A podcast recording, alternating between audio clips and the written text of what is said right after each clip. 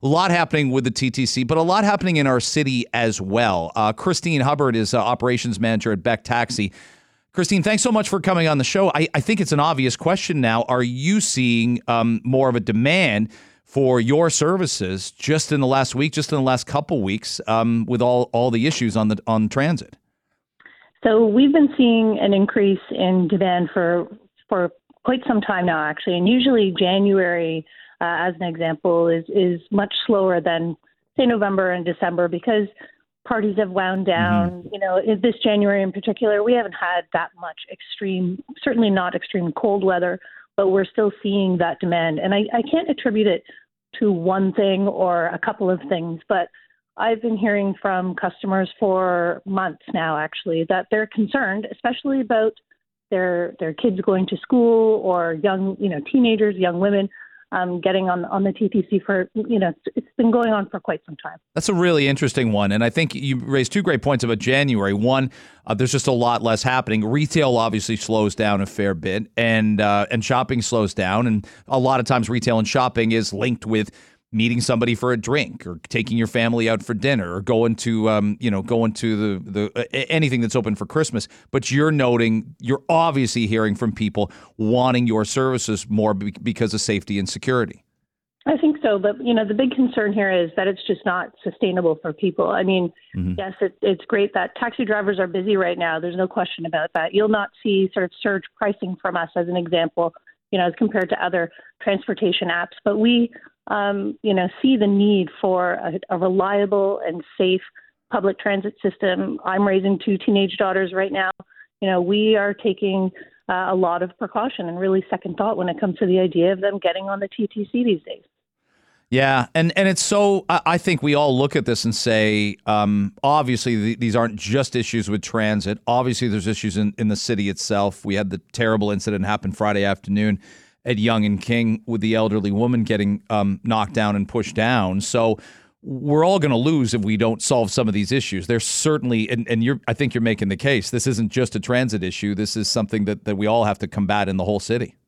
Absolutely. I think this is impacting everyone. As you say, you know, you could be walking down the street. I think we heard about uh, a woman downtown who was poked with a syringe by a stranger. Mm-hmm. I don't think that the, this focus on the TTC, while absolutely you know, for me, a, a safe transit system, you know, that that's good for our city. A healthy city, you know, requires a, a reliable, safe transit system. But this really is impacting all of us, and I just I just hope that the people we've entrusted to take care of, mm-hmm. um, you know, our most vulnerable people in our community, and, and very much, you know, we want to make sure that the people who are um, suffering from homelessness and who are suffering from, you know, this mental health crisis, they're not the bad guys and they need help and they need our support. And I think you know we really need to look at this as a as a healthy city as a whole situation and, and hope that our government can can do has the tools is qualified and cares enough to take care of all these people. That's very thoughtful and, and well said. Kristine Hubbard's our guest on Toronto today on 640 Toronto.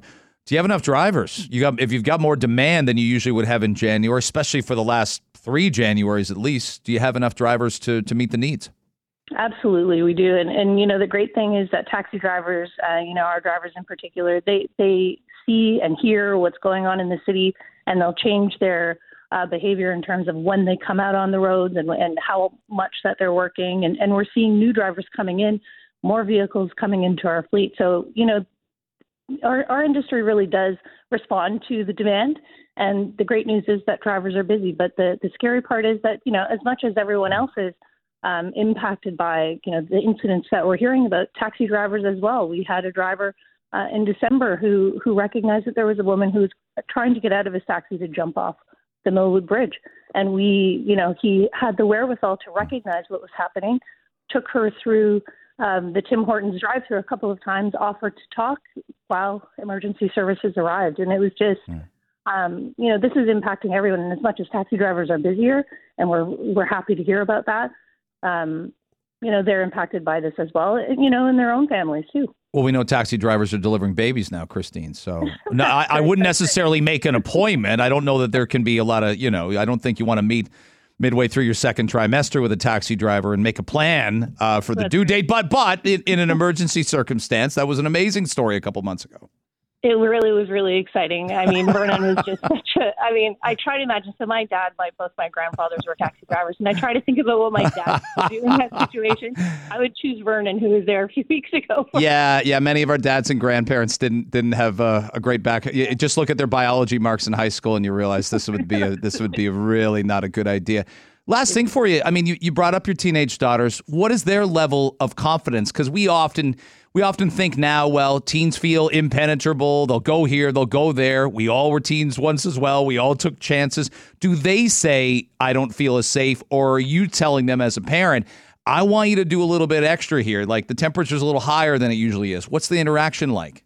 It's absolutely a combination of both things. It's, you know, you've been telling your kids, I've been telling my kids since they, you know, could understand what I was saying. Be careful, be aware, make sure you, you know, you're, you're looking around, you're, you know, don't be looking at your phone, obviously, from the time it yeah. feels like they've had them since they were born. But the reality is that it's they're talking about it. We need to give our teenagers and our kids more credit because, you know, again, they're riding the TTC every day or they're walking every day. They hear about what's going on. Obviously, social media, the stories are coming out there. They're all talking about it. And I think, you know, in large part, we could maybe benefit from listening to them a little bit more about what they're seeing and, and how they're responding. I think all that is makes makes perfect sense to me. Hey, have a great weekend. Thanks very much for the chat today. It was great to great to have you on.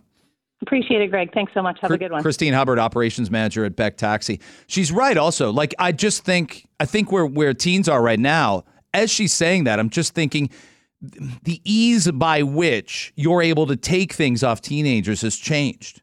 Like we're wearing commodities now to people that would want to steal from us. And I wouldn't think that was the case. If I'm a 14 year old in 1986 and I'm in the city and I'm taking, what do I have? What, what do you really want? My shoes I bought for 30 bucks. I don't have headphones. I don't have a cell phone. Like you, let's say you can, you get headphones, cell phone, and a pair of $150 shoes, which by the way, it doesn't seem to stop people. Economic circumstances just don't seem to stop people from wanting the nicest shoes. I suppose we had a little bit of that. I think it's exponentially more like that, where kids are, are like, I have to have these shoes. You could be taking you could i'm just saying this you could mug a kid and take about 500 bucks worth of retail off them within the span of about 15 like why would you rob a variety store? Are you going to get 500 bucks? No but you're going to get goods worth 500 bucks that's why it's more concerning for parents like that that's why it's more concerning for kids. It's way way more of a problem than it used to be